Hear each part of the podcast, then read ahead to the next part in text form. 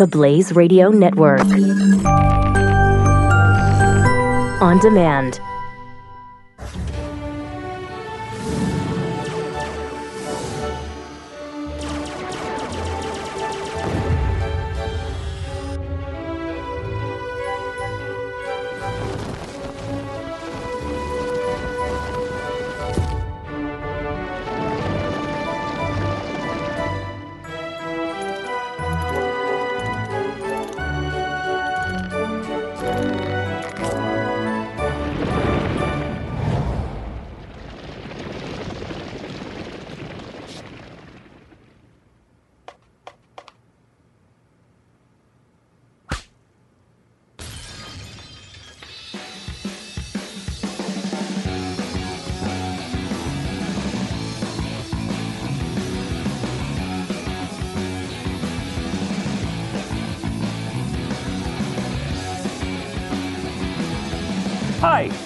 It's Pat and uh, the you know the thing. I gotta say, when Jeffy wears the colorful shirts, it makes me happy. Period. Does it? Uh, end of conversation. Okay. Except, let me expand on it. Uh, he looks he looks wonderful. Don't you think? No, I, I disagree. In what way? Can you speci- In every specify? way. In every way. So, you know the part where you said he looks fantastic. Yeah, right, yeah. I don't think I don't agree with that. Right, but there has to be a way that, like, there a reason, something that you're noticing that I'm not. Is there something I'm missing? I would say that you know in part he's uh, what would you uh, overweight. I would say. Okay, now that I see, now that you say that, I can. Mm-hmm. Yeah. Now, not that we are not. Oh my God. I have got to turn this around. I am in like uh, stage four. Oh, good gosh. uh, legitimate uh, physical breakdown state. I have to turn this around today. Mm-hmm. And how many times have we said it? How many, many. freaking times have we said it over funny. and over again? As three guys, about 80% of our conversations revolves around how fat well, we are and how we want yeah, to change that. And But it never we're on happens. TV, so there's good reason for that. I mean, That we lament it from time to time. I'll say that there is a point to be made there. Mm-hmm. Okay, um, and uh, I think the audience would, would support uh, Mm-hmm. the, the particular uh, situation. I just, I am, I, this is, it's getting bad. Like I, I believe my body's in full physical breakdown because of it. well, I'm teetering in that brink because I just hit the 600 pound mark. Oh, really? And, yeah. Congratulations. So I'm kind of excited that I could be on that TV Yeah, show. you go to Houston now. Yeah, uh, so Yeah, I either go full out, Mm-hmm. you know, just full frontal fatness, uh, or you know, you put the brakes on and go the other way. Can we take a, Um, a moment to discuss uh, the decision making we've made in recent history uh, uh, on this topic, uh, Mm-hmm. in particularly particularly uh, lunch on Friday, um, in which uh, we went out to a, a lovely establishment. Had some salad. But it actually wasn't. There was nothing green on the table. I don't think. I don't think there was. I mean, I went. Oh, we ate ourselves into almost a coma. Uh, that we I wouldn't mean, have it was a breakfast. It was one of those brunchy type places. Uh, so we, you know, you're talking pancakes and So French good. toast and was it's, on the it's table. A, it's really good food. Um, and we also did Really good food. Really good food. I, I had uh, some grilled cheese thing. It was delicious. Jeffy, I, was, I did learn one but thing. it didn't stop at the grilled cheese thing for you, nor No. did it stop No, I at had the eggs French- Benedict for me. No, I had French toast and the grilled cheese stuffed thing. French toast Oh, I don't- I and the should've grilled that. cheese. I should have got the stuffed French toast. Jeffy got. Uh, I got the. first of all, he got this. Well, he got this giant Biscuits and gravy biscuits and gravy, which this is interesting. look delicious. White gravy with sausage chunks all over. I mean, just poured almost soup level. It They could- put so well, much on. I mean, it could have been more actually. And Jeffy uh, ate every bite of it. Uh-huh. Um, and what was interesting is apparently gravy is not a bougie sauce. No, we did discover that. With that, I did yeah, not know. white. Yeah, white gravy with sausage. That is not bougie. Not a bougie sauce. No. Secondarily, after because Jeffy kind of showed up a little bit late, and he did not hear our orders. I don't think so. When he when when our food came out, he realized he had not ordered himself a pancake. Now these What? pancakes are That the was- size of like this desk. I mean, this is not. These are huge, Gigantic. plate-sized It was, pancakes. it was quite And- a shocking moment when I realized that too, because Yeah. I was like, "What?" and let's be clear, And they're that not means that- regular pancakes. Right, they're huge, and it was like all but sorts of stuff on there's them. stuff like anglaise, Oh, like so- cream, like So like good. chocolate sauce. Let's be honest. And Our fruit. instinct, Pat, our instinct was to order more than Jeffy. Yes. We ordered two full meals, and then only point. after Jeffy noticed we ordered more than him did he did he finally Yeah, I feel was that. having none of that. Yeah, he, he, he did correct it and order a pancake after.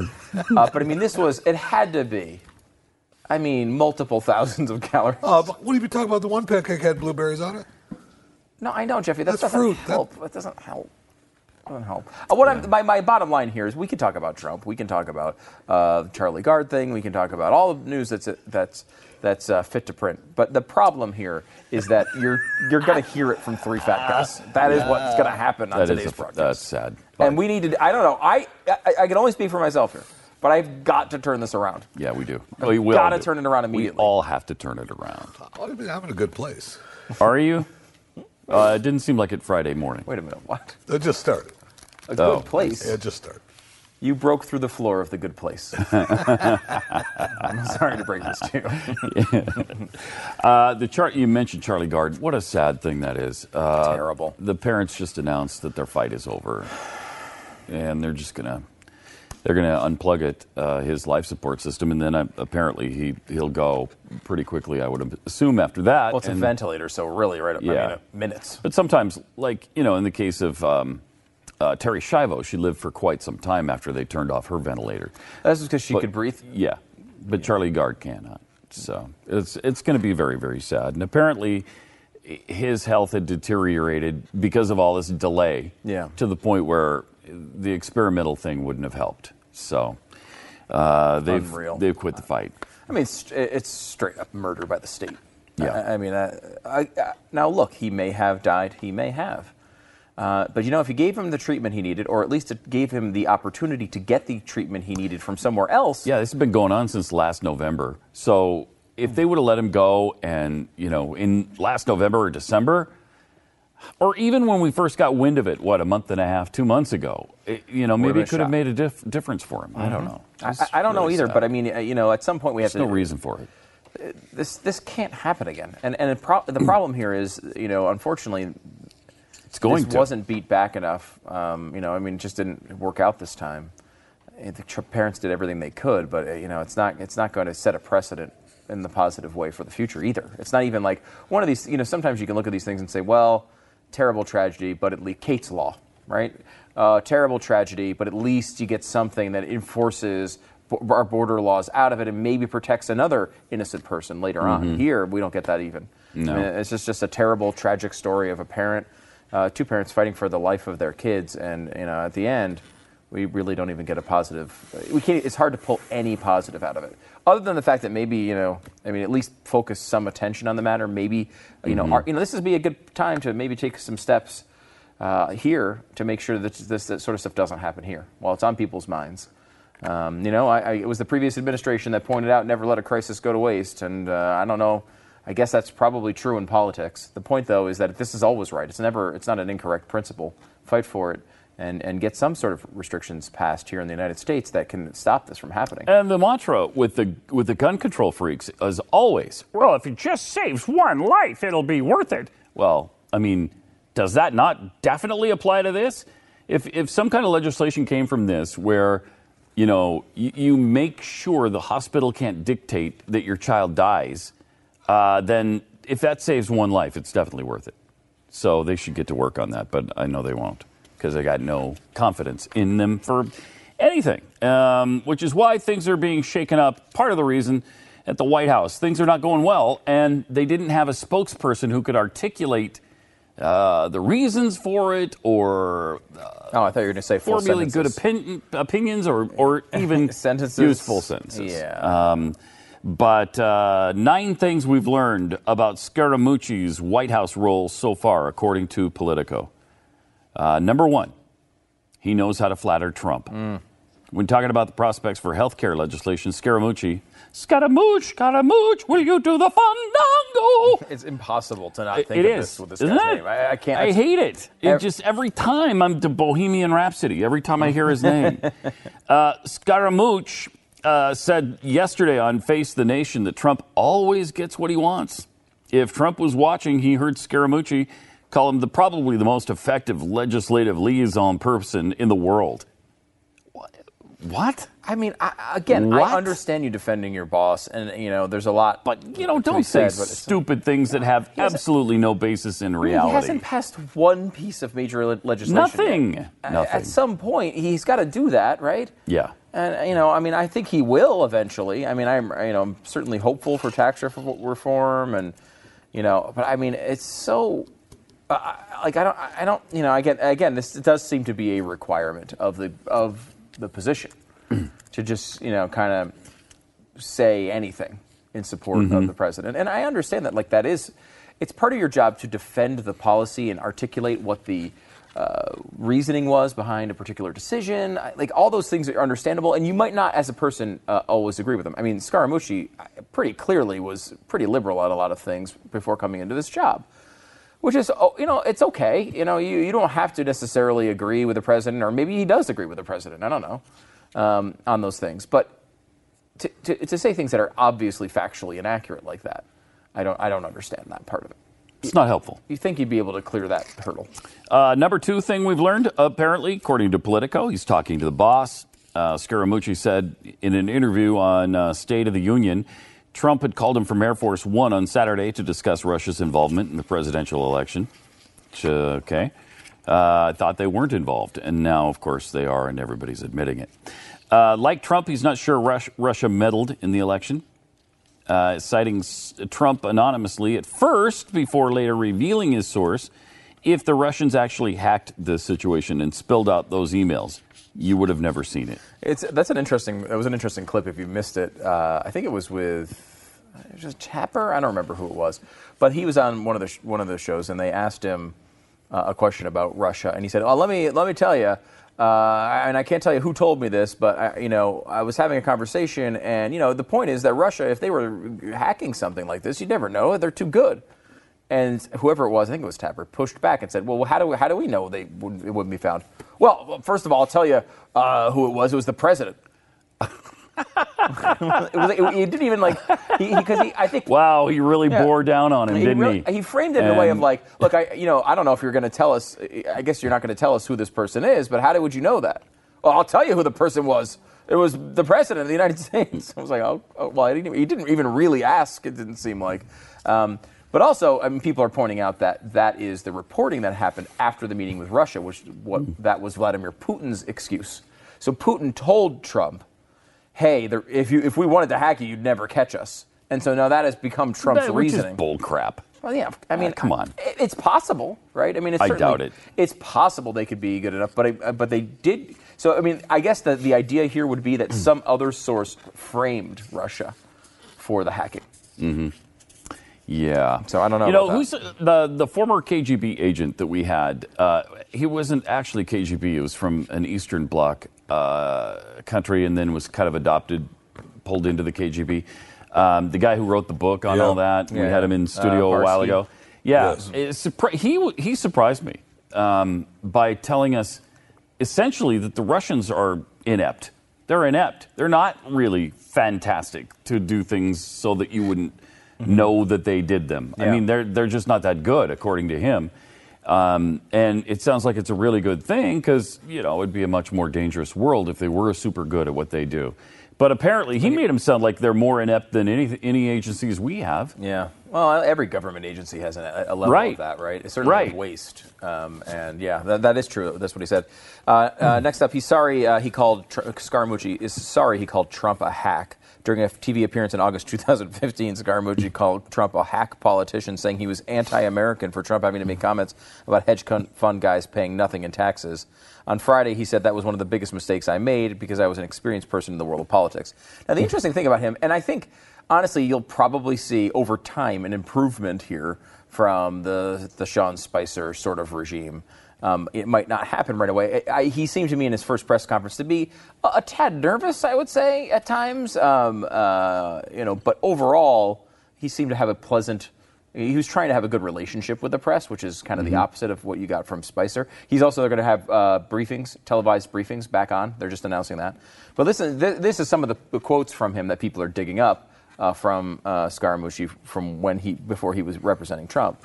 Um, he said, "I'm not a partisan. I'm for gay marriage, against the death penalty, and pro-choice. I am for social jeez, man. inclusion and fiscal responsibility. golly. He said Hillary keeps. Uh, uh, he said, uh, and this is uh, 2012.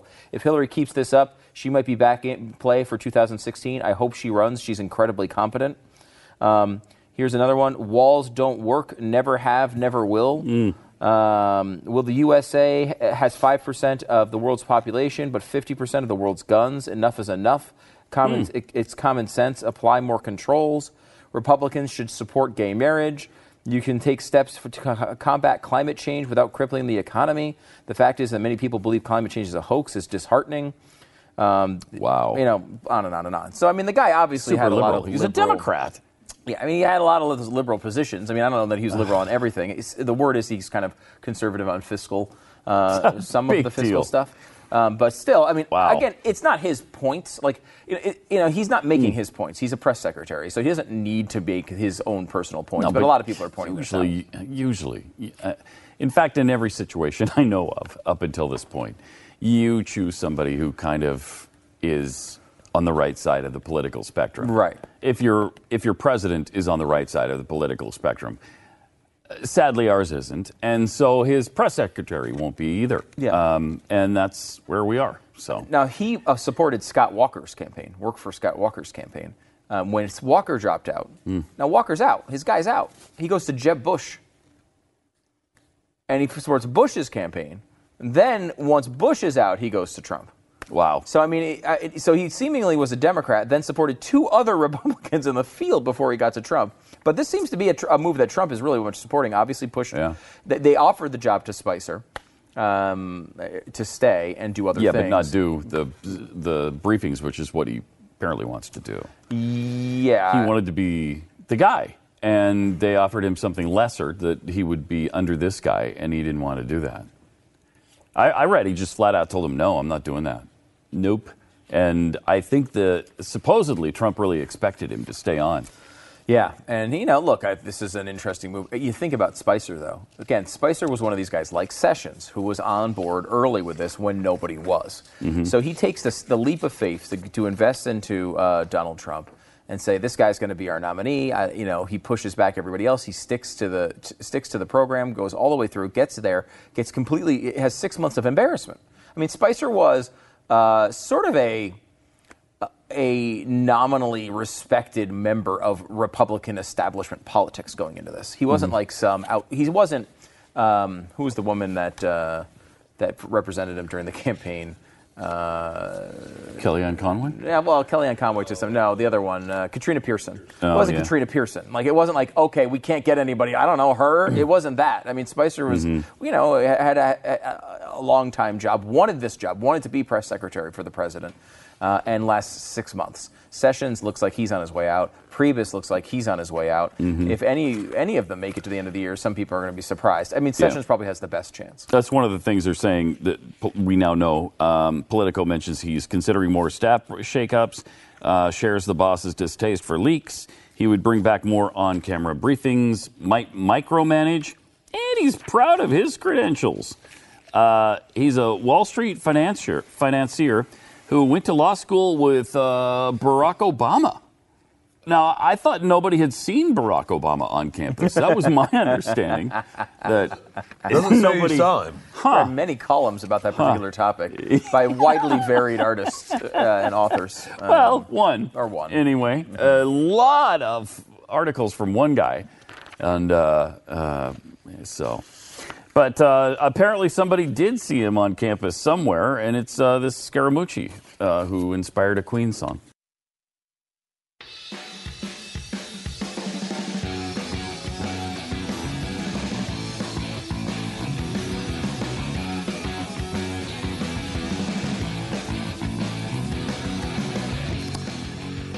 Oh, golly. Welcome back. Uh, Rand Paul. Remember him? No. Okay. Refresh my memory. Rand Paul's a senator. He's from. uh, Senator. Okay. Uh, Rand, uh, the, the United States government is located in Washington, D.C., has three branches. Um, one They of them, are the executive, the executive, the judicial, Legislative. the music branch, and the music branch. and the music branch. So Rand Paul is in the music branch, and uh, he has uh, he's a great artist. By the way, I, there's another thing we did we have to discuss, and I think maybe we have to bring some of this out on the on the radio show. I, I, I read an unfortunately long piece about Joe Scarborough today. Yeah. It's in, I think, New York or New Yorker. I mean, you know, and all their articles are like 65,000 words. Uh-huh. And like once you commit to them, you're like, why am I reading this? Because some of their stuff is really good, actually. Um, but this one was not. It just wasn't that interesting. But it was basically like talking about how they, the Scarborough Mika thing, how they fell in love with Trump and then fell out. So like, you know, how remember how much they loved him during Yeah. the campaign Oh, my gosh. and they promoted him like Yeah. crazy. Uh, and now they hate each other. Like they, they're Right. now saying now it's legitimate. Like even though they kind of faked the distaste throughout the year, uh, now they really do not like each other at all.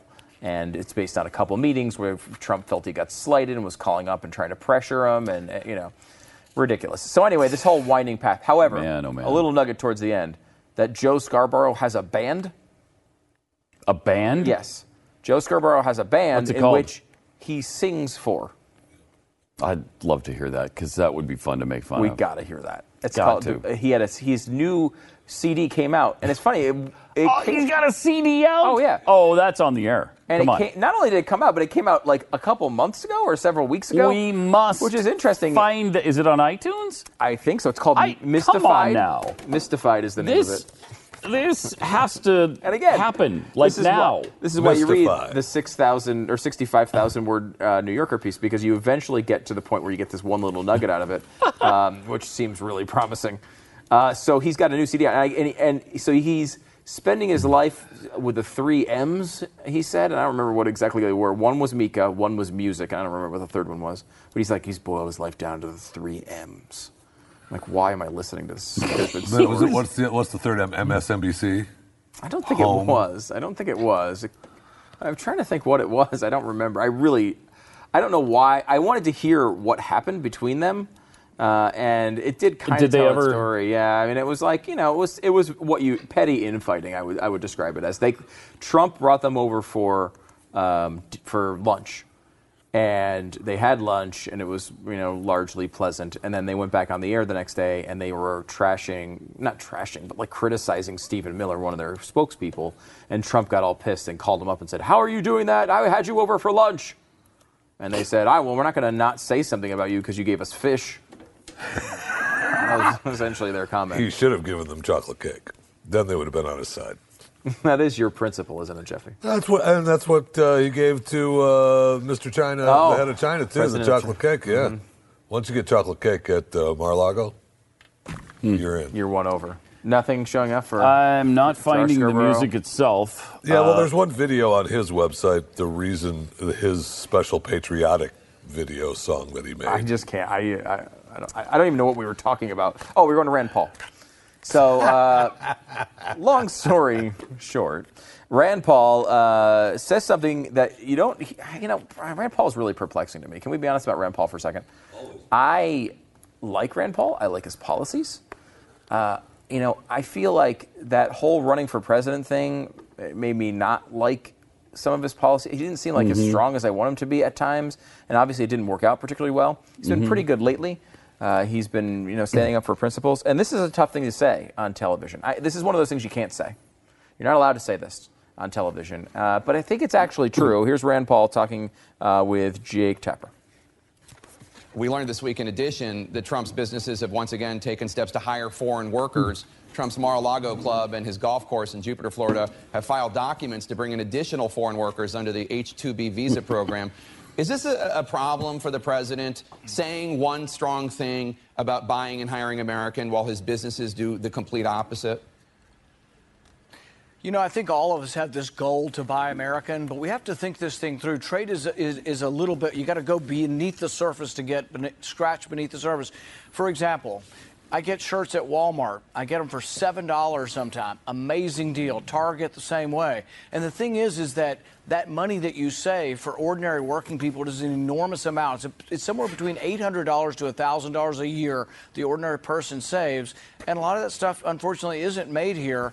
But those people are richer because they got their shirts a lot cheaper. It used to be a shirt, just a regular button-up shirt, might be $20, $25, and still might be in places. And at Walmart, it's $7. And so that savings, though, allows working-class people to have savings to get a television set, to go on vacation, to buy gas for their truck. So trade is, is, is really a good thing, and we hmm. can't get too caught up in exactly where it's made, but we want our country to be strong by lowering regulations and taxes so we can compete. Hmm. Wait a minute. Shirts can cost up to twenty dollars. Jeffy, what, what'd you pay for that shirt? when did The shirt? that Yeah. happen? What do we Don't pay even ask because you don't want to know. No, you don't want to know how much you got. It's like a six-year salary for him. Well, it's a lot of. No, fabric. this isn't that shirt. Oh, it's not. No, it is not. Okay. What shirt? How much did you No, pay for that shirt? I, I like I actually I don't remember. I know that it was on sale, and I think I think my wife used her Kohl's points. Oh, if you got that at Kohl's, you- I- they probably paid you to take it out of the store. But if you use the right cards and the coupons, yeah, they pay you. To take yeah, they out. do. Mm-hmm. Yeah. Yeah, I mean, look, his point. you can get them for seven dollars at Walmart, but sometimes they can cost twenty or twenty-five dollars. they can actually cost more than that. Rich. considerably. aware. Yeah, considerably. Yeah. Uh, I believe that this shirt on sale would may have been even more than seven dollars. Right. Uh, yeah, it's uh, shocking. I know. Um, but his point is great in, in that it's true, and it's something we no one wants to admit. No, because he said something really weird though. What? Stu? He said we need to think these things through. what? What? what year do you think it is? I don't know. It's not 2017. not in Rand Paul's head, that's for sure. Uh, I guess not. Why would you think anything through? Well, because because you know what happens, Pat. If you think something through, it takes longer to respond. yeah, and I don't like So- that. And like you, I don't so- like it. And and like you might not, you might not, it might not reinforce your worldview. That's another risk. And you might not get it on Twitter in time. right, exactly. Right? Someone might tweet it before you if you think it Which- through. Yeah, and then and then it, it all ends. All of it. all, all I know is the best way to, to run a society is to not think things through. Right. That is Shoot from the hip and just let it let, Let it fly. fall where they Don't may. think about it. Don't think about it. It's boring. Ah, You're thinking. yeah, come on. When's the last time? What, what kind of ratings does someone thinking on TV get? Nothing. You know what? Impeach Rand Paul. Impeach him for saying something so stupid. really? Yeah. Wow. Yeah. More Pat and Stu coming up. It's a minute. good strong stance. I, I think it is. There, I think it is. know? I think it makes a lot of sense. You know. impeach the guy that says think things through. Yeah, shut up.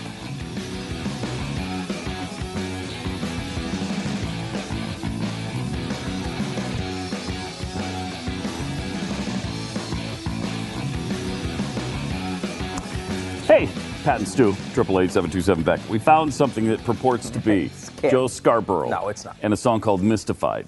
And It- I, mean, it can. It's obviously. I mean- mean, I will say it's an elaborate prank, but it is. if it's a definitely prank, it's a good one because it makes it look like it's a Joe Scarborough uh, video. That's what makes it elaborate.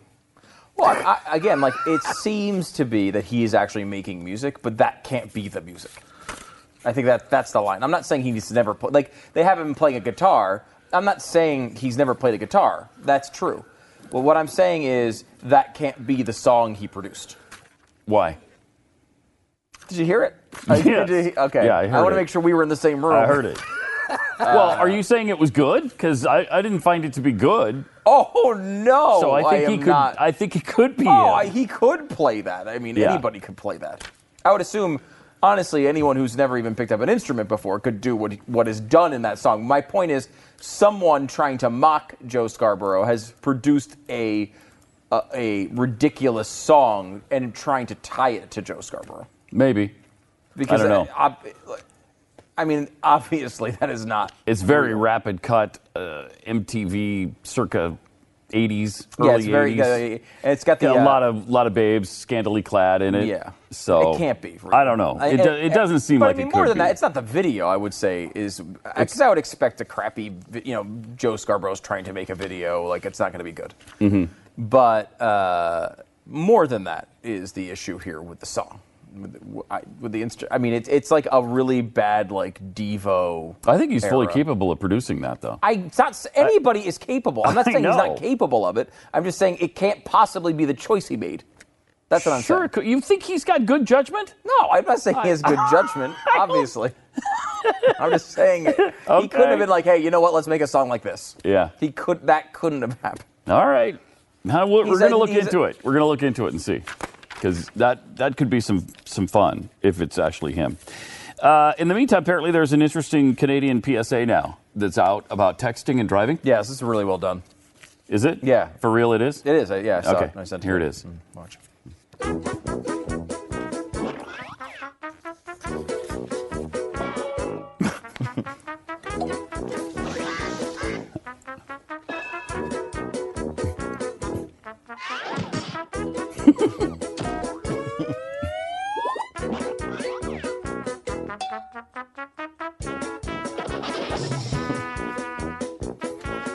Can't even text and walk.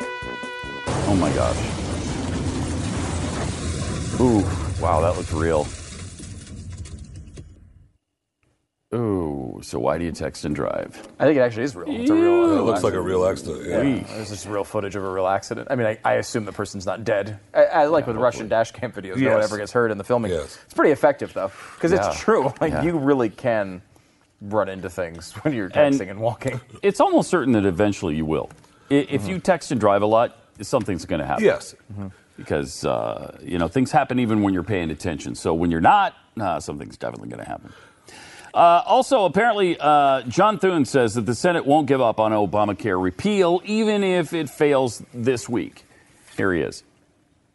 Senator Thune, if Republicans block the bill this the week, either don't vote to, to begin the debate or begin the debate and then But he has the whatever is on the floor, god. is that the end of repeal and replace? Is he laying in a It's coffin not. while doing this it- interview? it- but it is a vote, I think, for the status quo. But what will happen, and if and when that were to occur, is we'll go back to the drawing board and we'll get a bill up.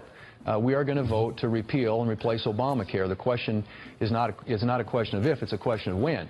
My argument, Chris, is that we need to do it sooner rather than later, which is the argument that the president He spends- made because he spends a lot this thing is spiraling into out of control. Uh, Obamacare is in a death spiral. Uh, you have seen since 2013 premiums in this country in the individual marketplace have more than doubled. Uh, you've got markets that are in a free fall, in a collapse, and something has to be done sooner.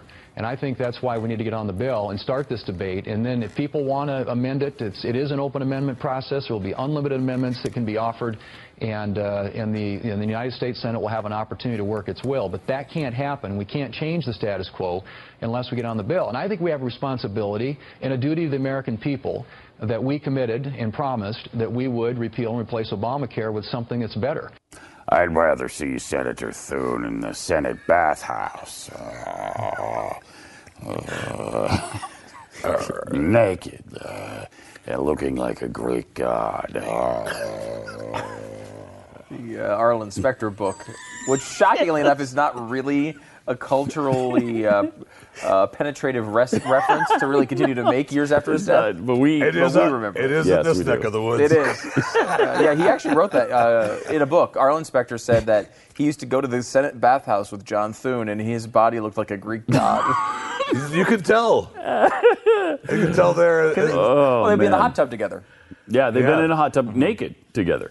Uh, well, you can't go. You can't go into the Senate bathhouse into the hot tub unless you're naked. Amazingly, you can. Okay. Uh, no, you can't. That's part of the rules. no, I can't imagine it is. rules can you imagine? Upon entering, you must be totally nude. well, good. Uh, that way I get to see John too.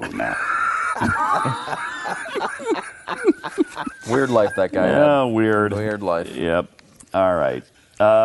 Triple eight seven two seven Beck. Also, Congress has struck a deal on Russia sanctions despite the uh, objections from the president. Uh, House negotiators brushed, brushed aside the White House objections and reached an agreement on broad sanctions on a broad sanctions bill that will make it more difficult for Trump to unilaterally ease or end punitive measures against Moscow. Yeah, he's pretty pissed about this. Apparently, it's interesting that uh, the sanctions uh, look like they would be passed on a bipartisan basis with the enough support to override a presidential veto. Um, so even really, like they, he wouldn't be able to do anything about this in theory. So the issue, though, is is the, the Russians want they want the sanctions eased on them, And- and and, so then they'll Trump. go ahead and open up adoptions in Russia again. Right. And you know, I'm, I'll bet there's a lot of American parents who would be in favor of that. You know, because it's hard to get an American baby in America. There's the demand is so high. So that's why so many people go overseas. Jeffy can help you out if you want to get a baby. Uh, just, I mean, you're not going to get a lot of paperwork with it, uh, but uh, Jeffy can help you get one. Oh yeah, he's uh, what's- whole- you still sell, selling them uh, in bulk, Jeffy? Yes, Stu. I sure do. But I want you to remember that they're sold as is. By the way, um, are you uh, as annoyed as the rest of the world as this Michael Phelps uh, sh- Um, sham? I didn't get sucked into the actual broadcast, so probably not. Because we but did I'm- talk about it, didn't we? I think so, yeah. When, when they announced Michael Phelps is going to be racing a shark, we were like, you know, are they going to be the same? Like, I know, uh, how are they gonna pool? work How that are they going to keep them separate? Like, Right. Uh, well, they had a really good way of doing that. Uh, let's uh, let's watch. Okay.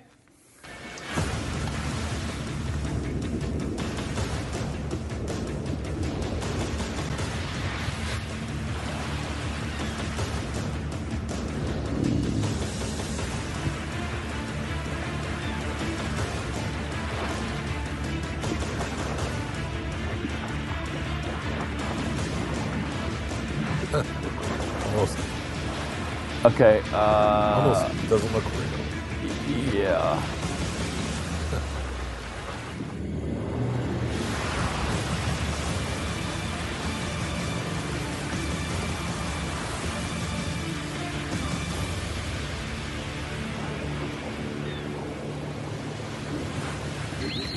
So The great white shark takes the gold. So what they did is they just put a CGI shark in there and they just had him race against Michael Phelps. So it wasn't a shark. really lame. They just averaged like the speed of a shark against him. Really lame. I can't think of a dumber thing. I, I, that is incredible. What a s- Really is. Now I did. I, I will say was not wrapped up in it. Did not watch it live. But what a stupid idea. Oh, I want to say he's racing a shark, and then we'll just put a fake shark in there. Uh, No, no, no, no one care. Uh, yeah, everyone cared apparently. Yeah, they were pissed. And and I mean, two seconds in a race that short, that is a huge, huge gap between the two. It's not It's even a worth doing. shark! It- it's not even worth doing if a human can't do better than that. Yeah. I mean, really? Ugh, pathetic. So stupid. what a bad idea that was. All, you know, back in the day, they used to do this right, Pat. They used- Yeah, when, when humans were going to race animals, they did it right. That's right. Right. Uh, for example, Jesse Owens. Uh, here's uh, some old school, uh, or a little reminder of the old days. This isn't CGI. You're gonna like this. Jesse Owens, the ebony streak of Olympic Games, celebrates turning professional by racing against a horse. Jesse had a start of 40 yards in 100 and he won by inches. We got a head start. That's not Yeah, fair. yeah, Well, it sure is. The horse is so much larger than the human.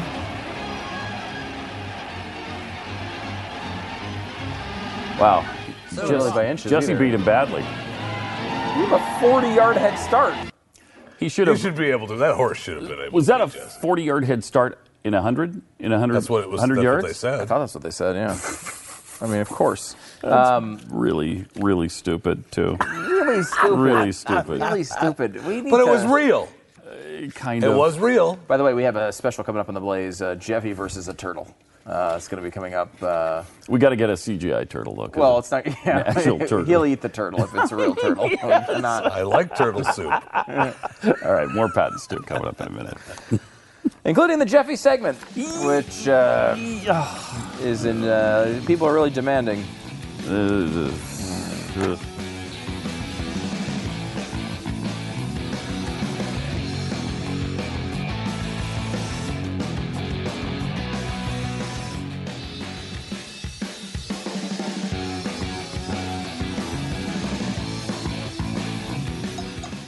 Here are some Oh, stories that Jeffy jeez. I found mean, and can't felt like sharing with us, so we don't have to talk anymore. I do like the shirt though. We have good news. We have bad news. We have sad news. I mean, we've got all. Uh, we cover, we're going to cover it all today for you, Oh Stu. wow! My All right? God, what I an know. intro. The sad news. Uh, we number three. Number three this weekend. John Heard died. The actor. Who? John Heard.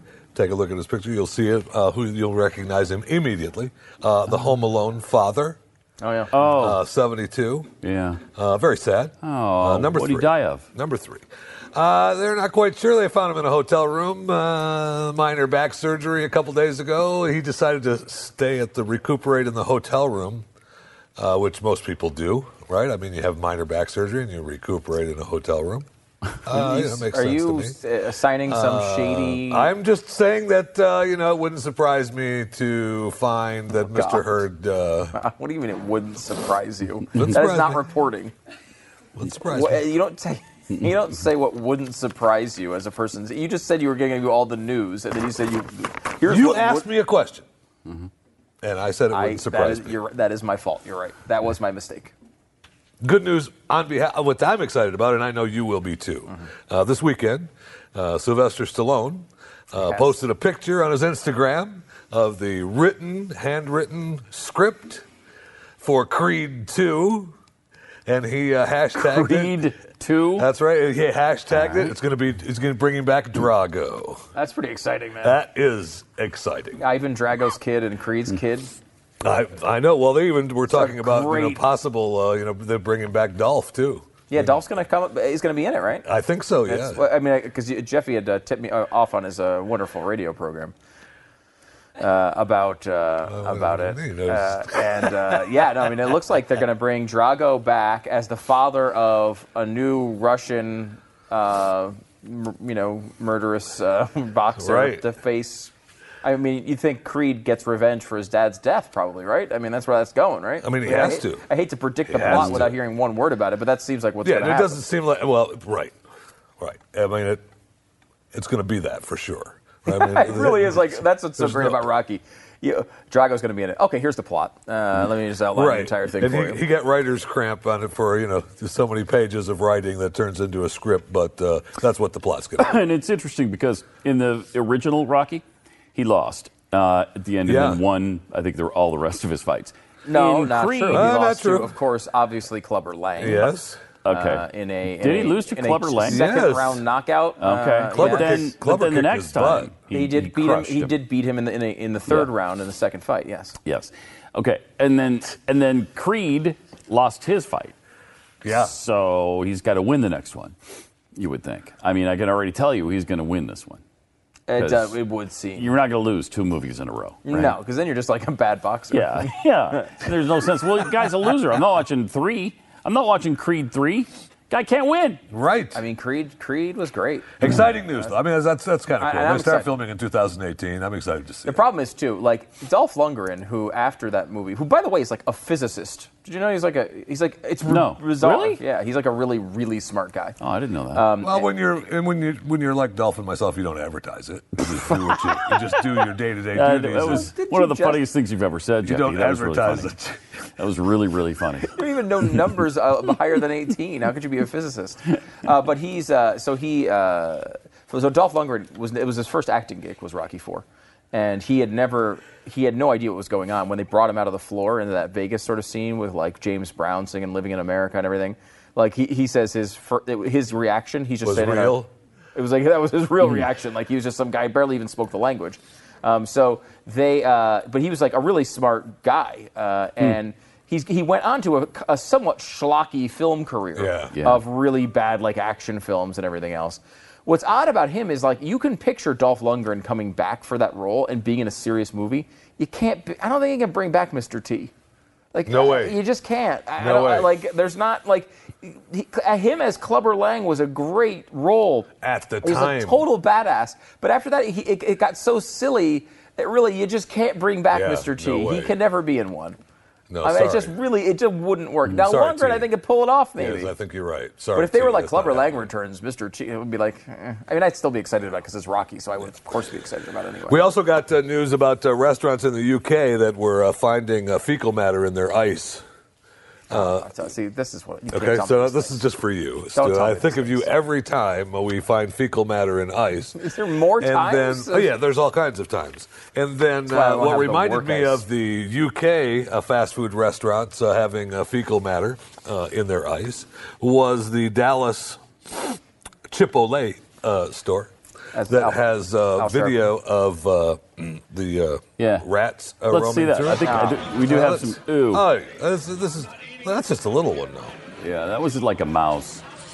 And then there, ooh, there's is- another one. this isn't a That one one. didn't survive the fall, apparently, huh? Oh, and it fell through the ceiling. Yeah, it was tough. Okay, How could you be standing there knowing rats are coming out of the ceiling? I, I'm leaving at this point. too close, sir. Be Like, okay, see ya. okay, so two. I thought it was like a rain, like I a did too. thunderstorm of rats, is the way they made it sound. I did Wait. too. Rats are falling from the ceiling. It was two. Three, at least Three? three. Yeah. Big deal. With three little rats at a restaurant, who Ah! cares? So You're you're, right. gonna have a little rat poop You're in there. right, You won't Pat. even notice it. I will right? say, uh, if they put queso on the menu, I'll still go. Uh, so that's uh, confirmed.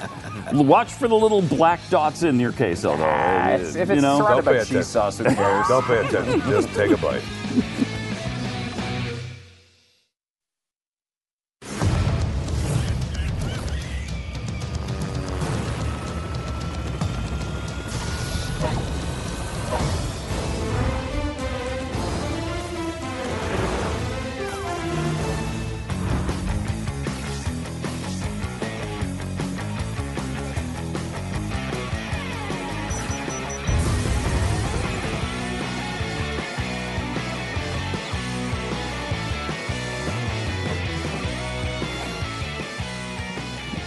Welcome back. Triple eight seven twenty seven Beck is the phone number. Welcome back. Uh, we're waiting some comments from Jared Kushner, uh, who is apparently going to be making some sort of statement here about uh, the. He, he filed some sort of disclosure, um, and uh, in advance of the questioning about the Russia thing. So if that comes up, we might take some of that. Um, uh, um, we've got a bunch of stuff going on uh, today. Uh, and we'll be interested to see what the Congress actually decides to do next. The rumor is they're going to do some some more Obamacare votes maybe this week, seeing if they can repeal that uh, or replace it with something. I don't know which one's going to actually happen or if anything's going to happen. They keep telling us that on the other side of this is tax reform, uh, which would be nice. I mean, I like I know I'm not going to be. I'm sure whatever they do is not going to be enough for me uh, or for you, Pat. Mm-hmm. And Jeffy obviously doesn't pay taxes. Um, you know, you don't. I, is it? You don't have to. Oh, I'm sorry. Okay. Um, uh, so they'll. I don't know what I don't know what they're going to do. Uh, to discuss uh, this and, uh, and, other wonderful topics with us is Yaron Brook from the Ayn Rand Institute, uh, who joins us uh, now. Yaron, you're, you with us? I am. Also, I should say, not only the Ayn Rand Institute, but also the Blaze Radio Network, uh, in which he does a show, unfortunately on the same network as Jeffy. So we Congratulations. Of course. Different day. Sunday after. Uh, yes, I did realize that. Uh, Yaron, welcome to uh, the program. I was uh, you were actually here. What was it last week? Uh, late last What? week. Wednesday, yeah. Uh, and uh, and you were telling us about some. Uh, I mean, because we can talk about tax reform, and I think we should talk about what Congress may or may not do here. Uh, but you, uh, as a as a problem solver, are kind of looking into some alternate uh, solutions. Can you tell us at all about this? Sure. It turns out that for specific types of businesses, Puerto Rico has, for American citizens, has the best tax regime uh, in the world.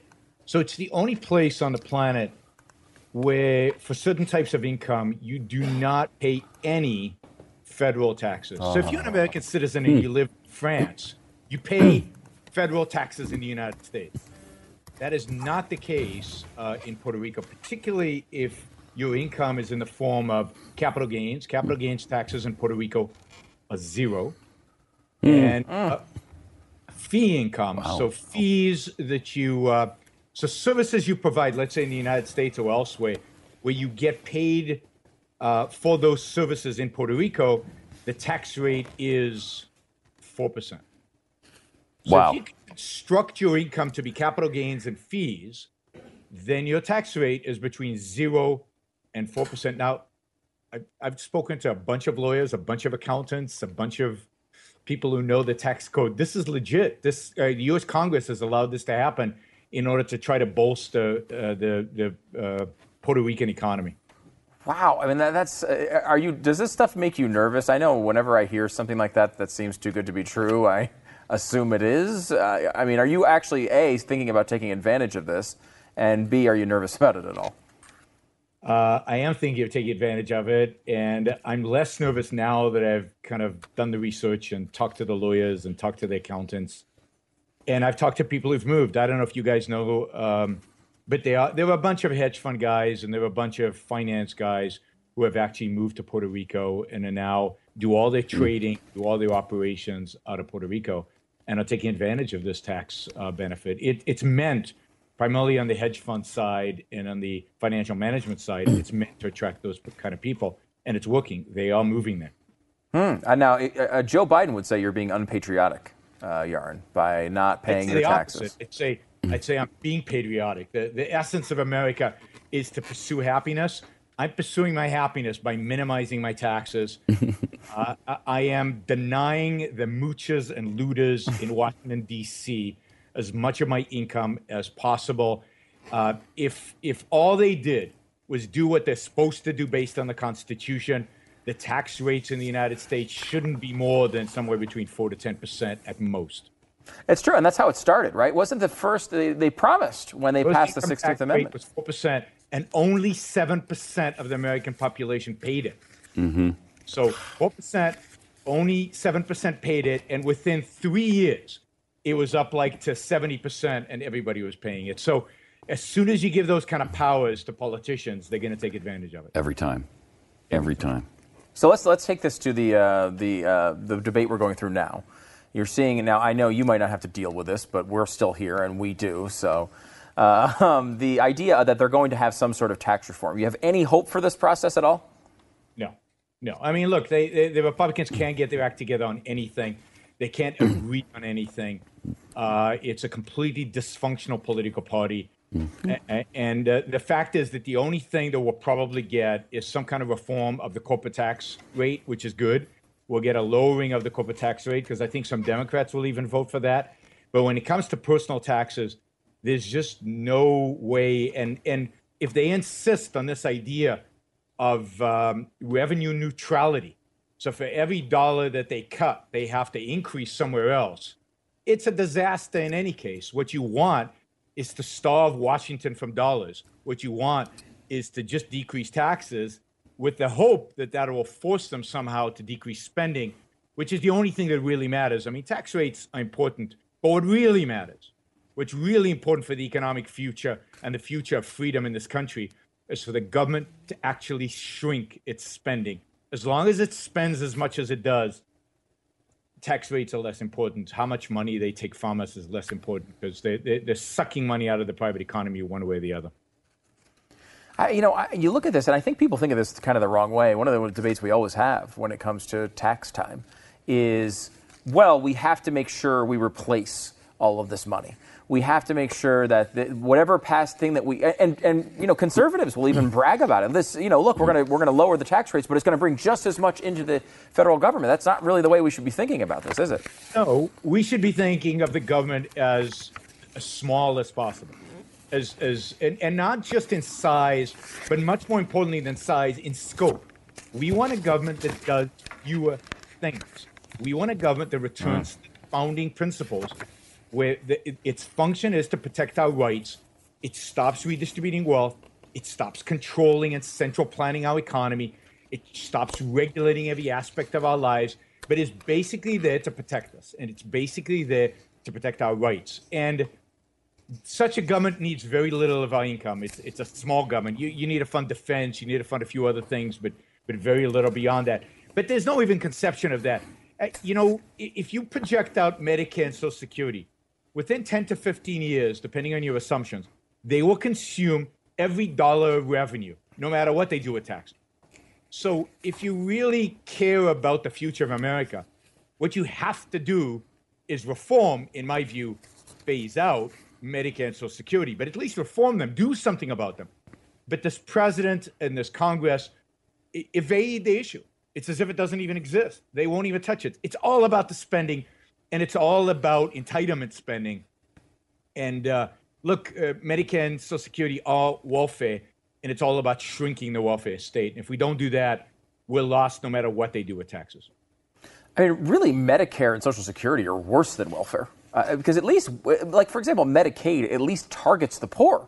I mean, Medicare and Social Security don't even do that. They take our money throughout our entire lives and then they redistribute it to, at, you know, Bill Gates, right? I mean, like, well, it's worse than that, right? I don't mind redistributing to Bill Gates. He's at least earned it. Some people who get Medicare earn nothing, right?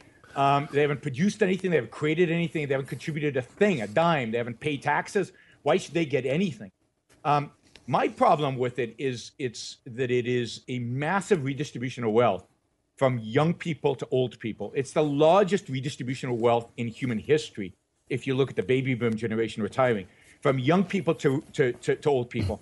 And in my view, old people should be rich. They've had a whole lifetime to save. They've had a whole lifetime to invest. The stock market over the last 40 years has pretty much only gone up. If they just invested a little bit, if they saved just a little bit, they'd be doing okay today. Instead of what are we doing? We're taking young people who, by definition, are poor because they haven't had time to save, they haven't had time to invest, they, they barely worked. And we're taking their money. We're going to have to tax them at astronomical rates to make up what we owe Social Security and Medicare. And we're giving it to old people who, if they if they'd been virtuous, most of them should be doing fine. R- right. Yeah, okay, but so they're have a welfare not. But they're not doing fine. For no fault of their own, are really, really poor. But that's Mhm. a fraction of the total old people. But don't, I mean, what if they could have saved their money, but they just chose not to? And now they need the extra help. Now, I mean, you have to take care of them now because they didn't do the right thing. You're on. Right. No, people have to suffer the consequences of the bad decision. It's not my job to bail people out. We, we, we object when we bail out banks. Why shouldn't we object because of their bad behavior? Because they drove their company bankrupt? They should suffer. If an individual, you know, has not saved and is now and not being responsible and is now in trouble, that is their problem. Now they can come and true. ask for help.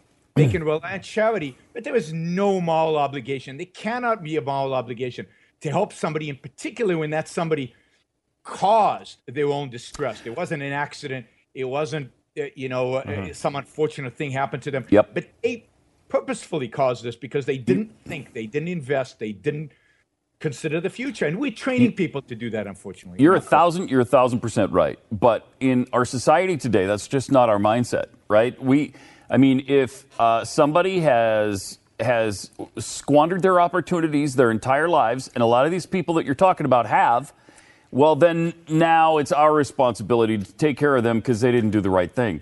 I don't know how we ever get beyond that because it seems like uh, the mindset is now, okay, yes, they, they did that to themselves, but they need our help anyway. And so we need to tax the, the, the young to make up for, for what the old did in their past.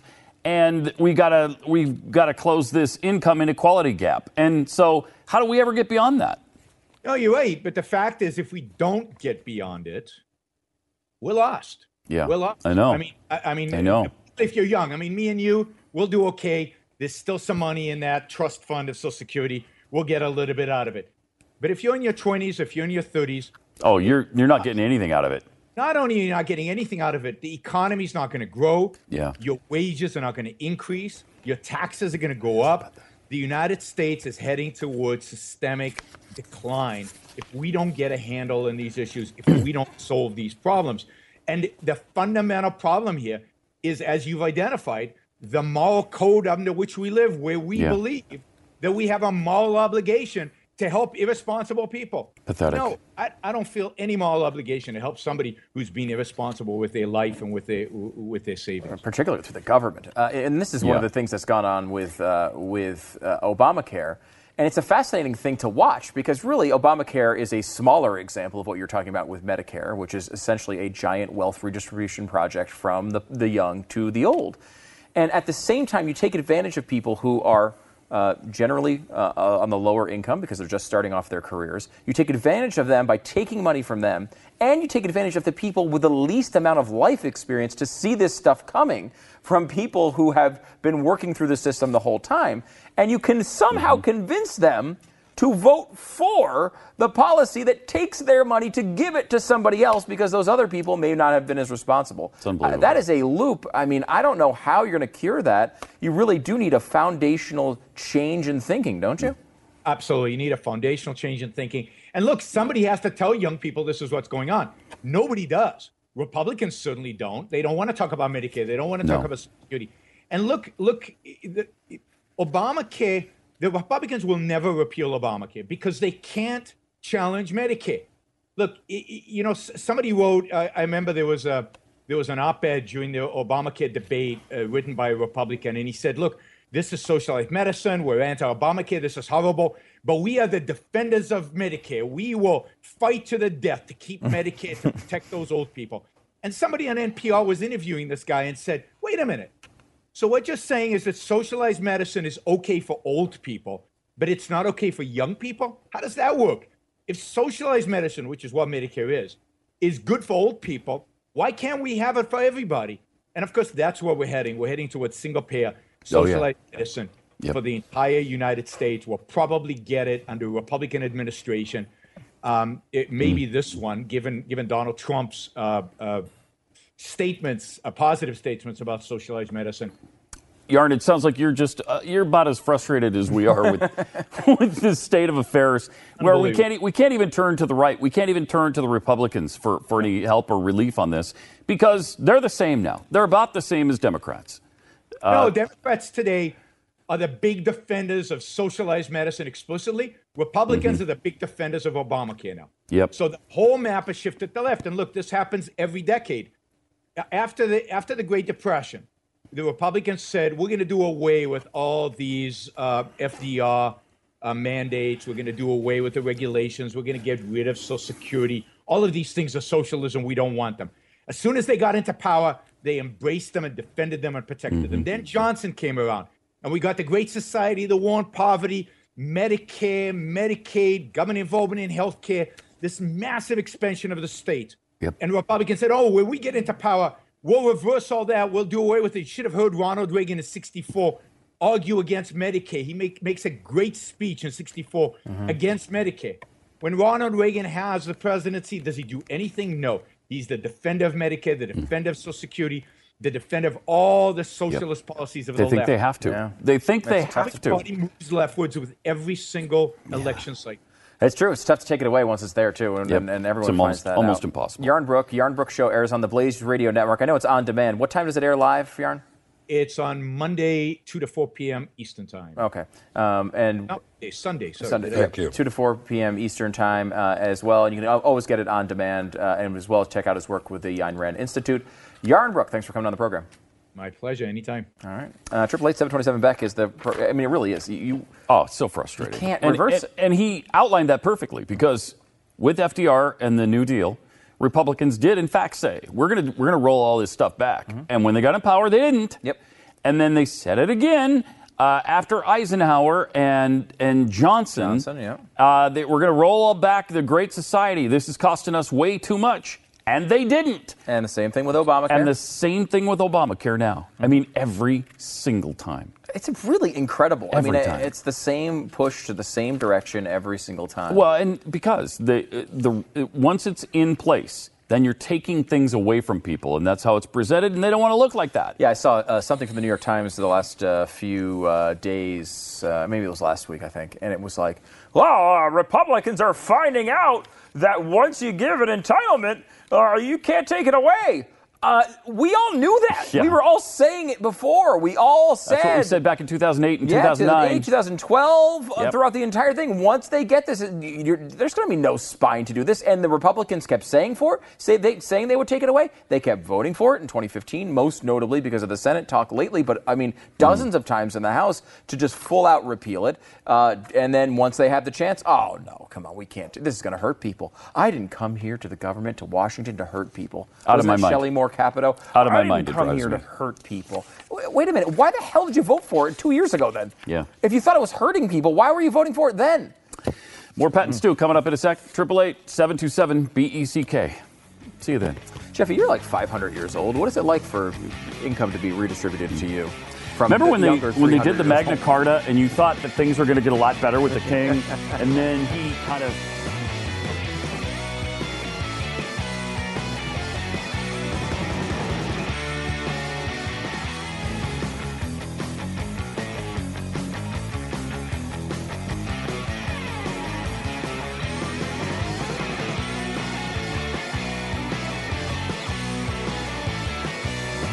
it is uh, Pat and Stu. We got some cool uh, entertainment uh, segments for you. Like Yeah, um, we do. Stranger Things Two is coming out. But wait a minute. I know. Right? Pat, I'm, I'm, I do. You're right. I mean, I, Stranger Things is, is part of the prep today, and I see A, an interesting. This is all interesting stuff here. Mm-hmm. Yeah. But I mean, this is a this is about movies, and I don't I don't see the the trailer for Oh my gosh, what an Atomic Blonde, egregious! which is what an egregious! coming I out mean, this weekend. everybody is calling us, they're emailing us, they're tweeting us. I mean- Why haven't you guys talked about this new movie called Atomic Blonde? And I we're think like, they just released the trailer well, at I uh, Comic Con didn't, this I past didn't weekend. realize it was coming out until people let us know about it. So let's take a look. Oh wait.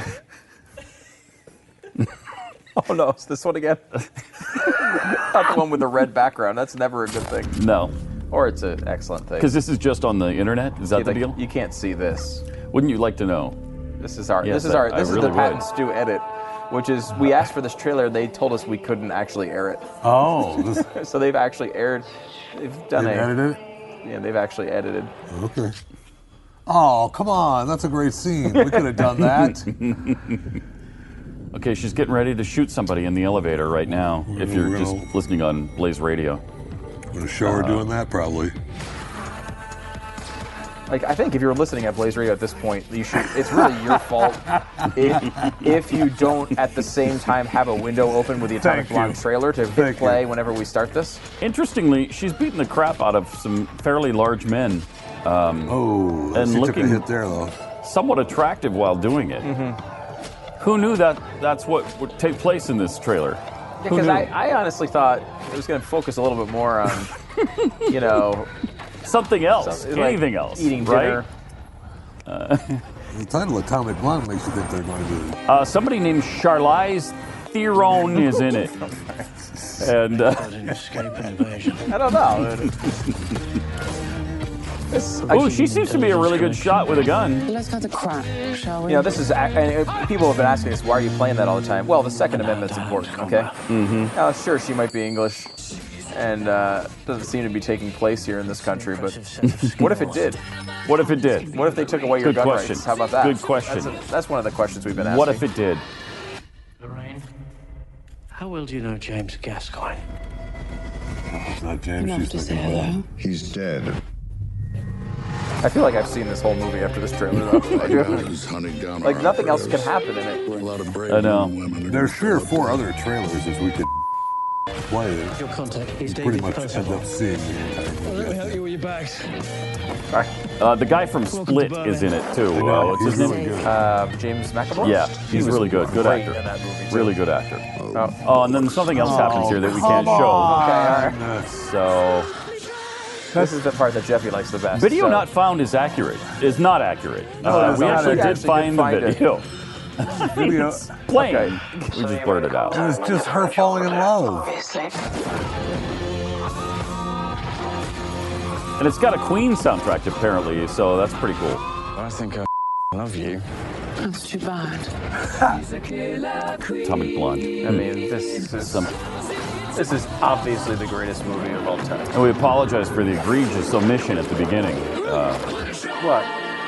well, we almost omitted it from playing today, and that, I mean, it would have been egregious if people didn't know that this was Because it's coming up this Coming weekend, theaters, guys. Like right? this is Weekend, it. yeah, All so- this build up. This Yeah. is the week. It's All what gonna really happen this time. Yeah, yeah, I know. I mean, how have we not rented a Pat and Stu theater and bring bring listeners to this? Glenn's like, I That's a want, we should bring. idea. The weirdest, the worst part of this, I'm sure it's rated R, and I'm not going to get. To oh see it. Oh my it. God, it's not I'm even not going to get to see it. I don't even think it can see PG-13 from where it is. No, probably not. Right? Probably it not. can with the, your stupid video not found patents and Stu edit. Yeah, I know. Does does hurt it a little bit, doesn't it? Uh, but actually, yes, Stranger Things 2 is coming out. I, I did not watch the original. Now, my understanding. I did. It was really good. It was is, good. Is it a separate thing where there there are different seasons, or it actually you do have to see the first one first? to I would see the way this I- one looks. I would see the first one. I so think, you yeah, understand 'cause it- same going on. characters, same Yeah. actors, and everything. Okay. Yes. Uh, yeah, Stranger Things 2 comes uh, October 27th to Netflix. Here's their preview for season two. We gotta do this? Let's engage. Yeah, because you won't understand some, a lot of this. Oh my god, I remember that game.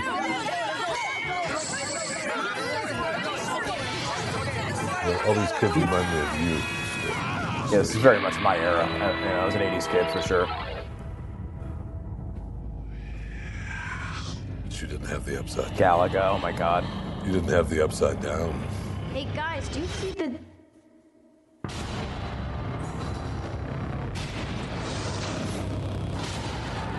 oh man. I know. Will? Are you okay?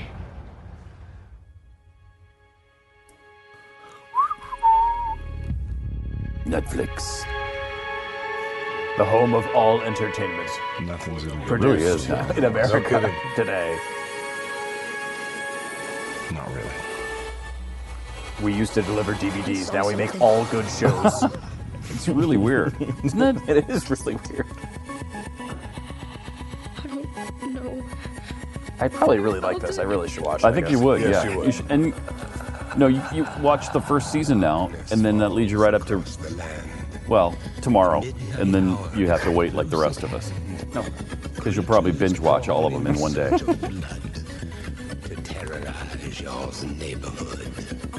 And whosoever shall be found. Sometimes I feel like I Still see her. Must stand and face the hounds of hell and rot inside a corpse's shell.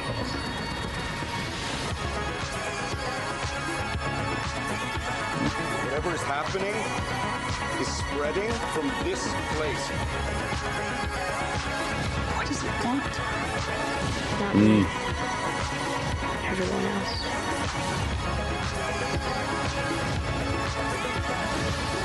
Wow, this is really long. This is like an 18 minute Well, trailer. this is what you get at Comic Con.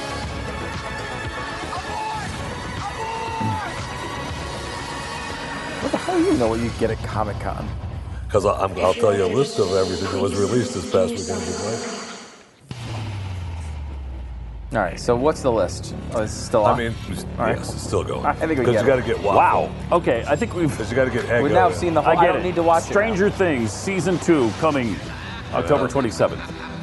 All right, Jeffy, Uh, what do we? One of the cool things, if I could just, Yeah, one of of the cool things about this is the '80s feel Yes. that they bring Yeah. to the Yeah. show. I mean, you know, like the Reagan Bush uh, '84 sign that was on somebody's lawn, and and the old video games, and it just brings back that whole era, which is kind of fun. a lot of the commercials, right? Like if you Yes. see a commercial on Commercials, TV, it's radio Yeah, songs. I listen to the radio. It's cool. all 80s all stuff. Yeah, Yeah, it's really It's fun. really cool. What else did we get at Comic Con? Well, Con? Comic Con, you got the new uh, Walking Dead uh, season Oh. season eight trailer. Really? Really good. We should. Can we show that, or is it too much? Uh, You might have to do some Pat and Stu editing Okay. to a couple of scenes. Okay. Yeah, but yes, we could show that. Uh, we cut off the. Oh yeah, we could. And uh, we got uh, the new Fear. We got Stranger Things. We've got uh, Westworld. New Westworld. Uh, when does that? When does that hit? Westworld's hit coming. HBO again? Do you know? That didn't hold me. the I- date, I bailed on coming that. up. I, I bailed mean- on Westworld. it's they have this new thing on VidAngel Uh-huh. where they tie it into uh, Netflix and Amazon. Wow. Okay. So they use their existing service, and then uh, so you go to it and order it and tie the two uh, accounts Together. together. Uh-huh. And when you go back to VidAngel, there's your movie, and I, I guess they don't have all of them, but they've got a lot of them. And so then you can edit the, the movie that you got on Netflix. So they've got- so and th- so they survived. VidAngel survived this thing. I mean, they altered their plan ever so slightly, their business model. Uh, so it's a little bit different. So do Um, you pay more for Amazon and Netflix with that? no, I think you, you pay the same, but you pay some kind of fee probably to uh, to uh, uh, VidAngel so that you can go there and edit the movie. Yeah, in case you don't know this, VidAngel is a video editing uh, service. Well, it, and so So you can take out all the R-rated stuff if yeah, you want. You can make any movie PG, right? Basically. Yeah, you can make it. You can take out as much or or as little as you want. Right. So, or, or and uh, unfortunately for Jeffrey, you cannot add in extra sex. Um, they don't. uh, they do not, have that feature yet. No. I tell you, some of my sites do. um, but this is now so that because it used to be you would essentially rent or you'd buy the movie, not rent. You would not rent, Not- not, not rent. rent, not you rent, would buy buy the movie. why would you even say the word rent? that was just I know it was a mistake. I inappropriate and wrong. So it was you It was would nothing like renting. No, you'd, kidding, you would buy, buy it it. for twenty dollars and they give you eighteen back when you sell it back to them. Well, why would you sell it back to them? Because a lot of people don't want it forever. So a way to look at that, it would You be know? like it's two dollars for, for a viewing, almost like a rental. No. But not, Not- no, nothing no, like a Those rental. two. Why would you? It's a two dollar movie because you've taken out parts of it. It's not You- worth twenty anymore. Now it's worth two. It's a losing business plan, is what it is. You paid twenty for something, and then you sell it back to them a day later for eighteen. Ah, You've lost two dollars. Wow. Yeah. Wow. Yeah. So it's a real money losing per- proposition. Yes, And yet they- Disney Corporation. yes, Warner Brothers so the new way they're doing it is they're actually tying it to Amazon and Hulu you and said? Netflix. And Netflix. And so you would buy a show. Now it's just you they're just charging you a fee to edit it for you. Right. That's much better. I mean, that's a much.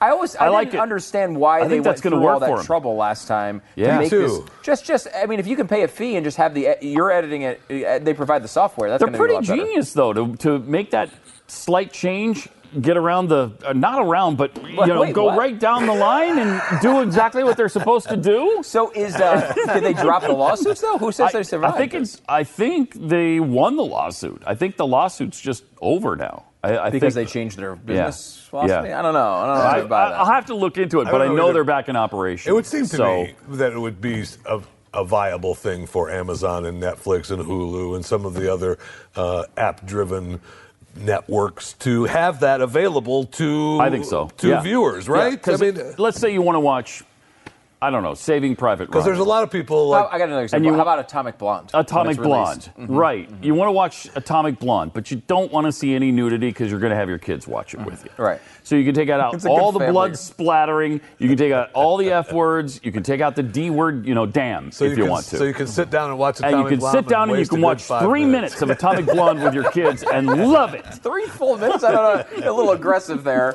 If the- maybe if the software's not working, you get three More minutes. Pat and Stu coming up in a minute or two. Wait, Spoon's coming up, by the way. Uh, a pretty yummy one this today. Oh, yeah? Um, Really? I'm intrigued by it. I don't know. I've never had these before, and eh, they're intriguing from a, from a classic provider.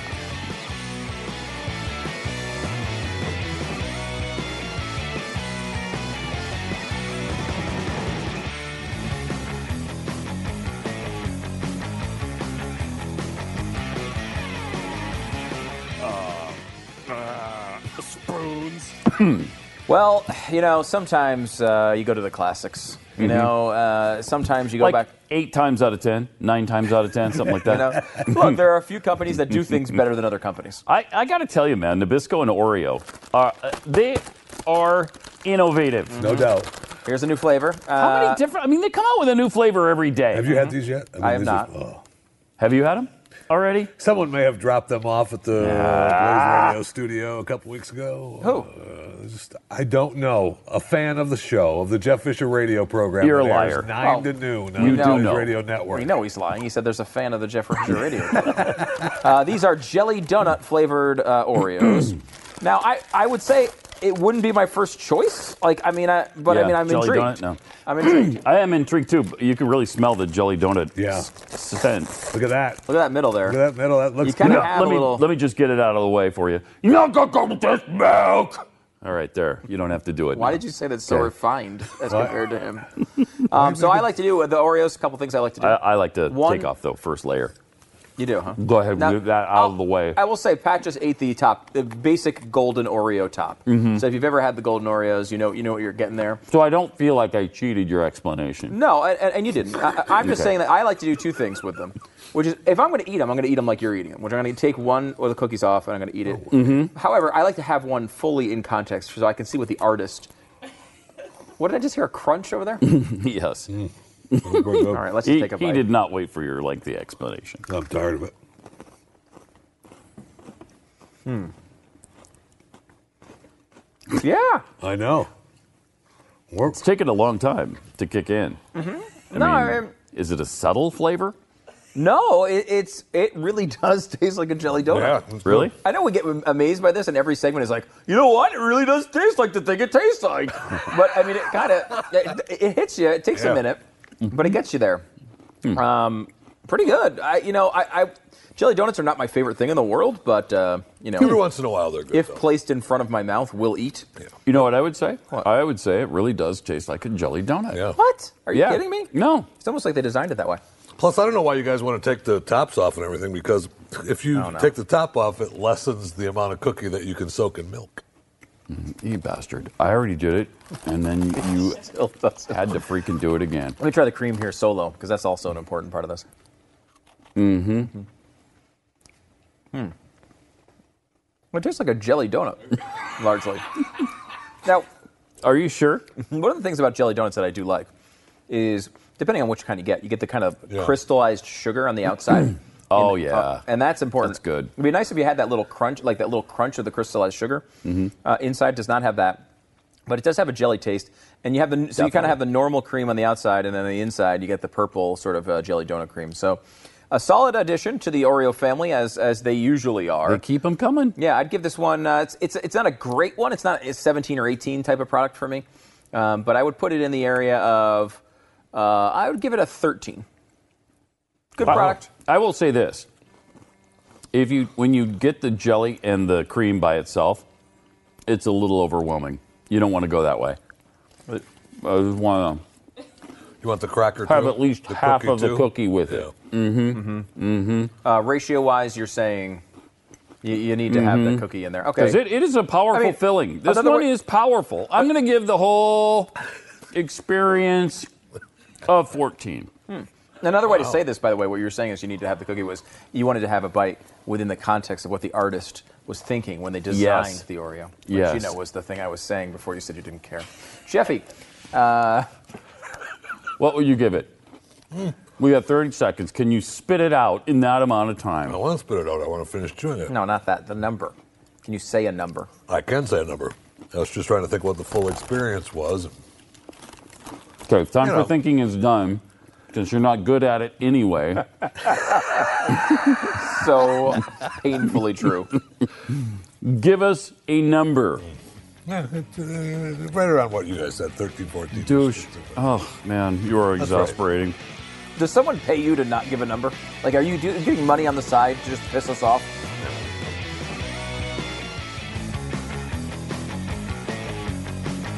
The lettuce special orders don't upset us. There's a lot of stupid out in the world, um, including this headline Israel refuses to remove metal detectors from mosque despite rising violence. It's Yeah. actually uh, the violence is why they put the metal detectors in in the first place. Why would they get rid of it? Uh, it's thinking like this that Glenn has been trying to cure with the uh, Glenn Beck internship program with Mercury One with David Barton. Here's a clip from the show as they talk about it. It's one small step for man, one giant leap for mankind.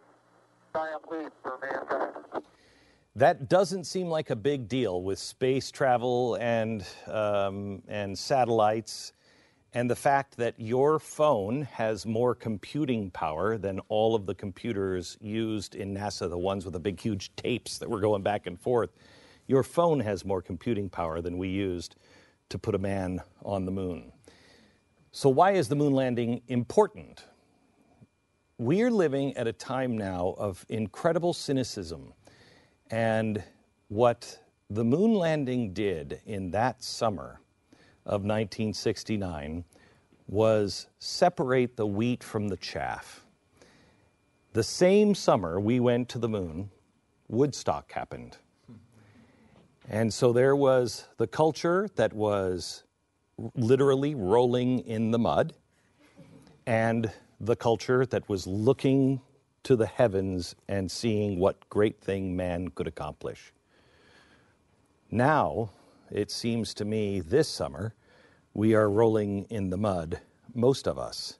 And who is it that is reaching towards the heavens? We need someone or something to inspire us again. The past few weeks in America have been dominated by the healthcare debate. Congress, they pretend to be mystified about how to solve the Obamacare dumpster fire, um, but they could have saved themselves a lot of sleepless nights, caffeine, and headaches that will happen at the polling booths if they would have just gone directly to you, the American people. If somebody would have stood up and said, We are the nation that went to the moon. We are the nation that just offered an X prize to say who can go into space as a private entity and actually find a way to pay for it themselves. We've done it. Who is challenging us? Who is daring us to innovate and to reach for the heavens? That is exactly what John F. Kennedy did back in the 1960s. But why, some say, the moon? Why choose this as our goal? And they may well ask, why climb the highest mountain? Why, 35 years ago, fly the Atlantic? Why does Rice play Texas? We choose to go to the moon.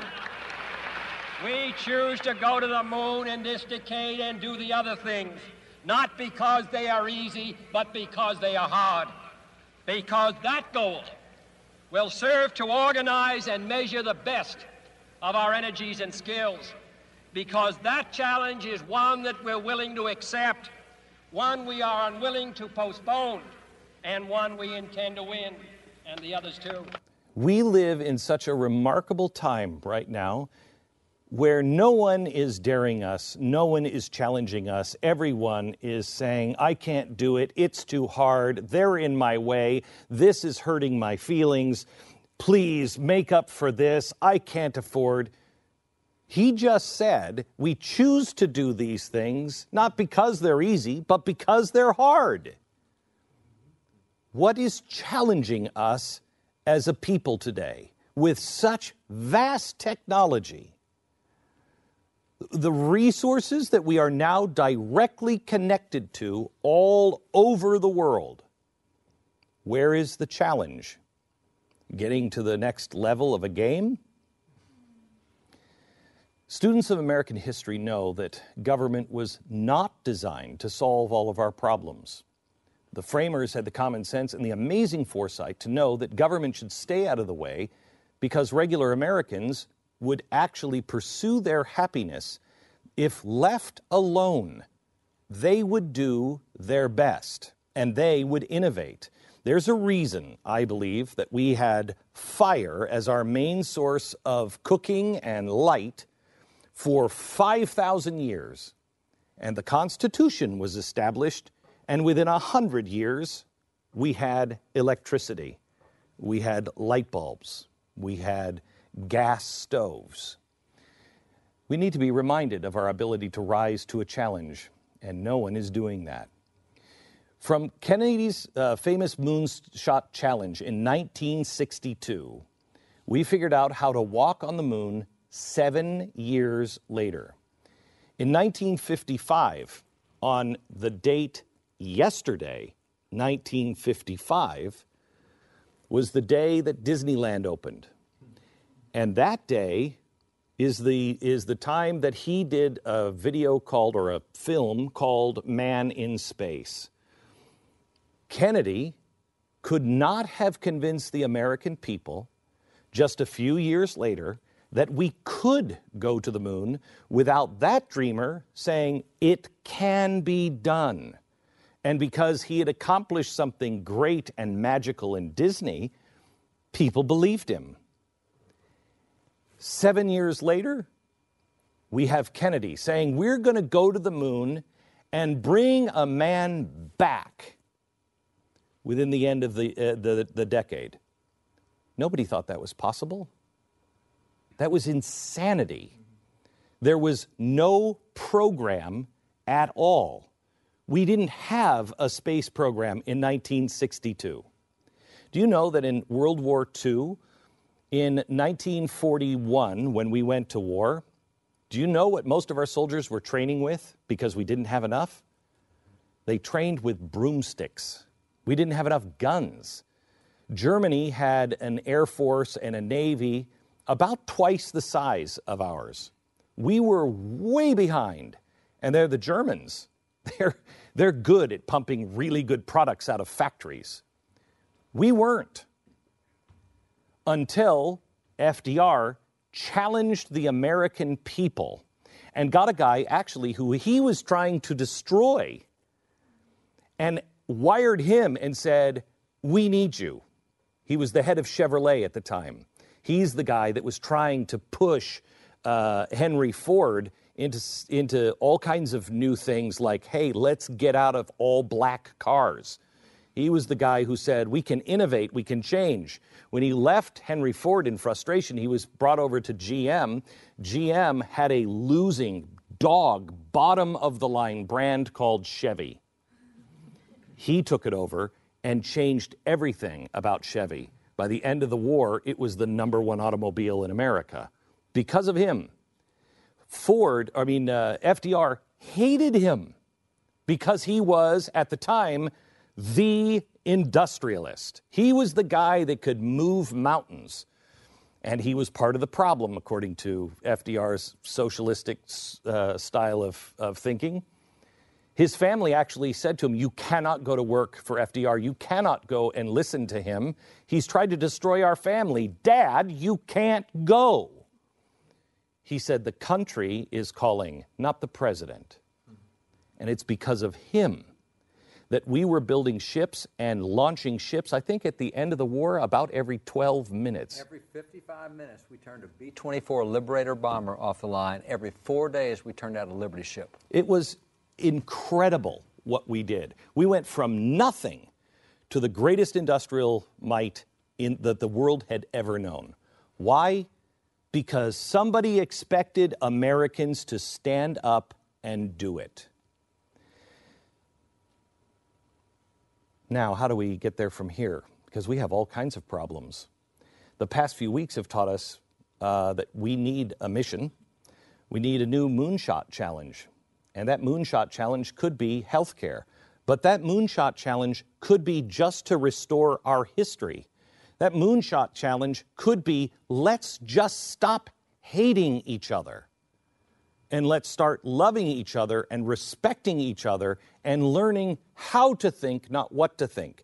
Learning how to have a conversation with somebody who disagrees with you and not trying to win, but first trying to listen to the other side and then turn it around and have them listen to you because you've shown respect.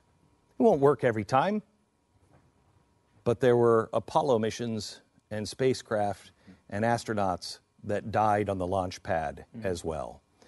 They suffered a much greater tragedy than we will, trying and failing.